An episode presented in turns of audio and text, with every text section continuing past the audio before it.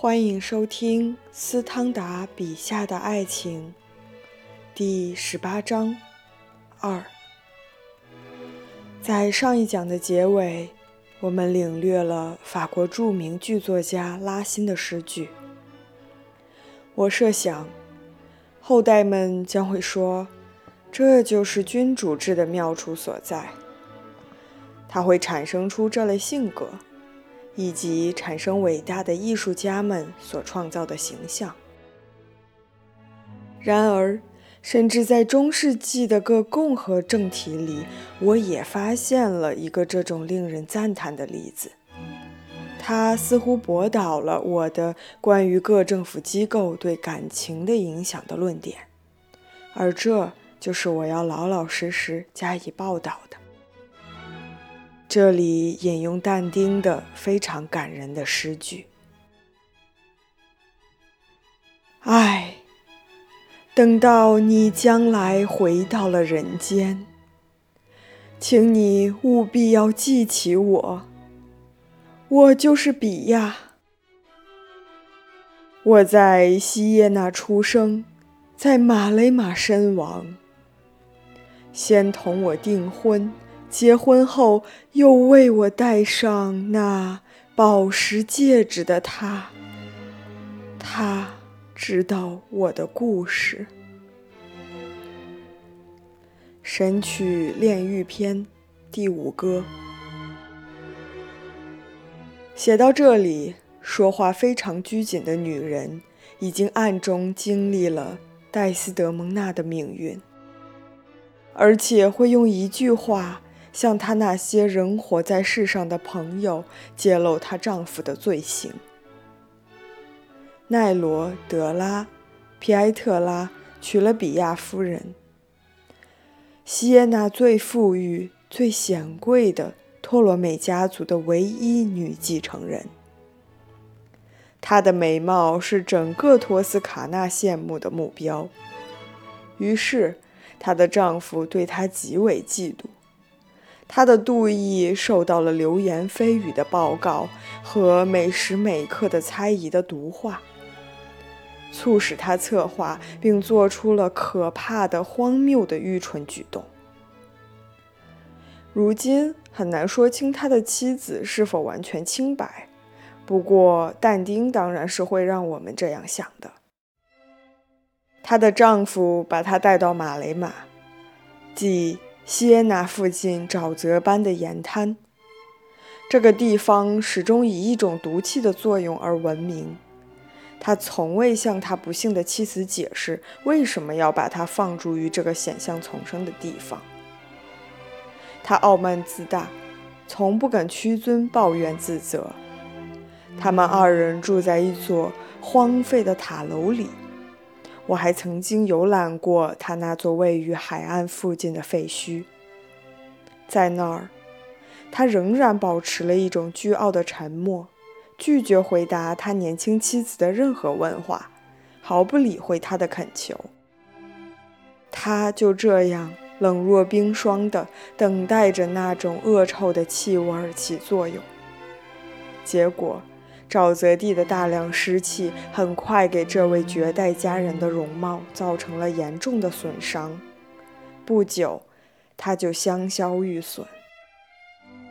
一些记载遥远时代历史的编年史作者写道：“纳罗用一柄短剑加速了他的身亡。”然而，甚至他的同时代人，除了只知道他令人毛骨悚然的。在这块沼泽地里死去之外，也不能肯定他是怎样被送命的。奈罗德拉皮埃特拉继续活在这个世上，无声无息地度过了他的余年。年轻的比亚和但丁说话的方式再高尚不过，再谨慎不过了。他祈求那些被他过早地抛弃在世上的朋友不要忘记他。但提到她自己和她丈夫时，她一点也没有控诉这种无法形容、无可拯救的刻毒行为，仅仅暗示人们，她丈夫是知道她丧命的真实情况的。我认为，只是在地中海地区的国家，自尊心在复仇心理方面才这么坚定不移。在皮埃蒙特，我曾无意中目击一件多少有点相似的事儿，但那时我还不知其详。我曾同二十五名龙骑兵一起被派往塞西亚河沿岸的森林里去防范走私。晚上到达那个荒凉的地方时，我瞧见在树林中有一座古堡的废墟。我走到那里，让我大吃一惊的是，那里竟然住着人。我还在那里发现了当地的一位贵族，面目实在阴森可怖，是个有六尺高、四十多岁的汉子。他很不情愿地给了我两间房。我同我的中士常在那里唱歌奏曲。几天以后，我们发现，我们的这位汉子守着一个女人，我们戏称她为卡米拉。我们绝没有猜想到那可怕的真情。六个星期之后，他竟然死了。我曾怀着凄惨的好奇心，想看一看躺在棺中的尸体。我贿赂了一个守灵的修道士，大约到午夜时，那位修道士借口洒圣水，把我带到了小教堂里。我在那里发现了一张即使死去也极为美的绝色面庞，它长着一个鹰圆鼻子，我永远也忘不了这个鼻子是有着多么柔雅的轮廓。我不久离开了这个阴森凄惨的地方。五年以后，我的军团的一个小分队在护卫皇帝去参加成为意大利国王的加冕典礼时，我找人向我讲述了整个故事。直到那时，我才得悉，原来那个妒忌的丈夫，即某某伯爵。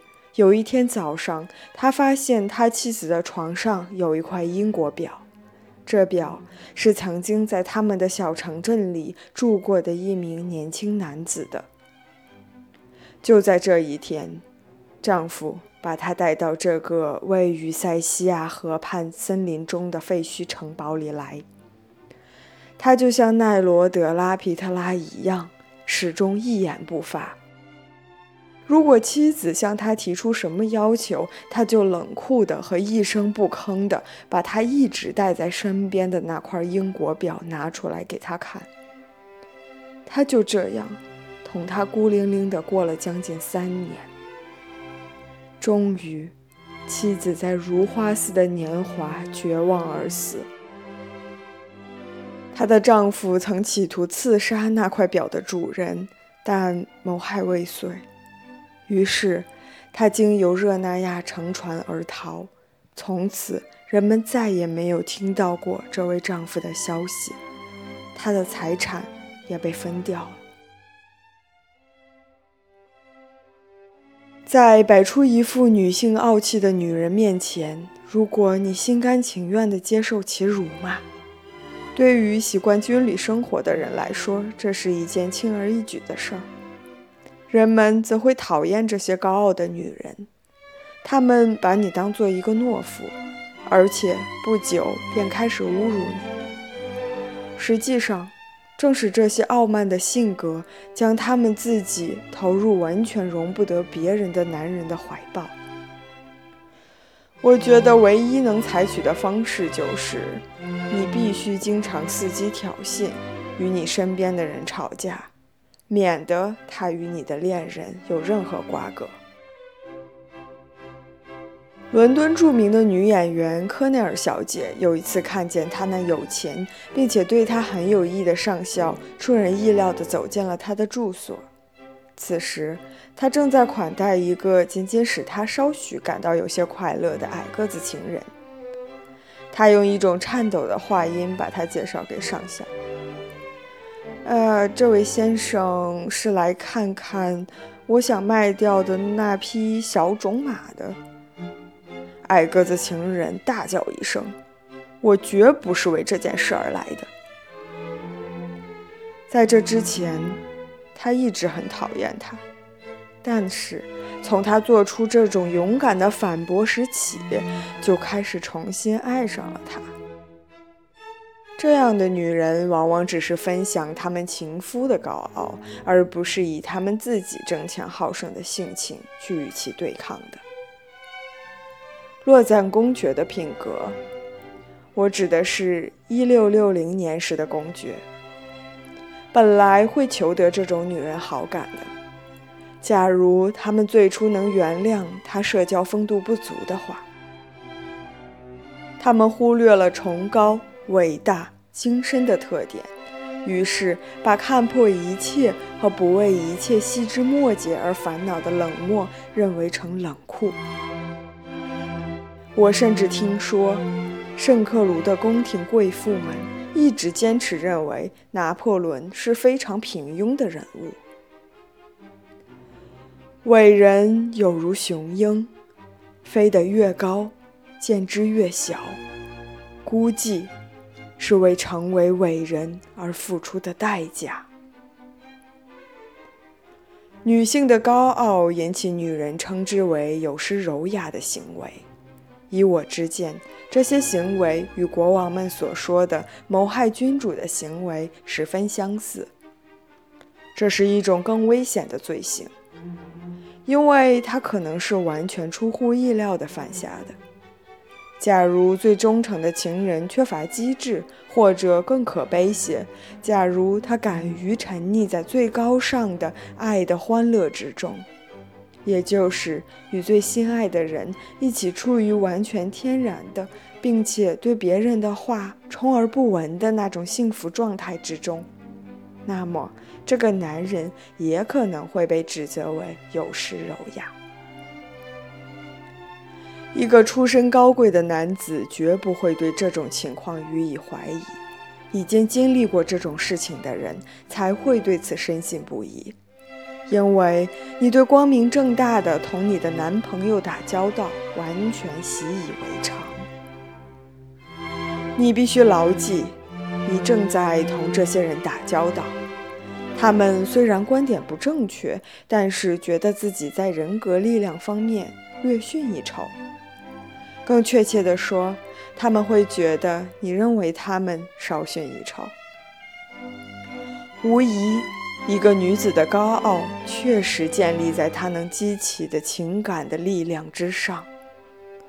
弗朗索瓦一世的夫人有一个宫廷侍女，后者一直糟蹋其情人变化无常的感情的戏弄。据说，这位情人一点也不喜欢她。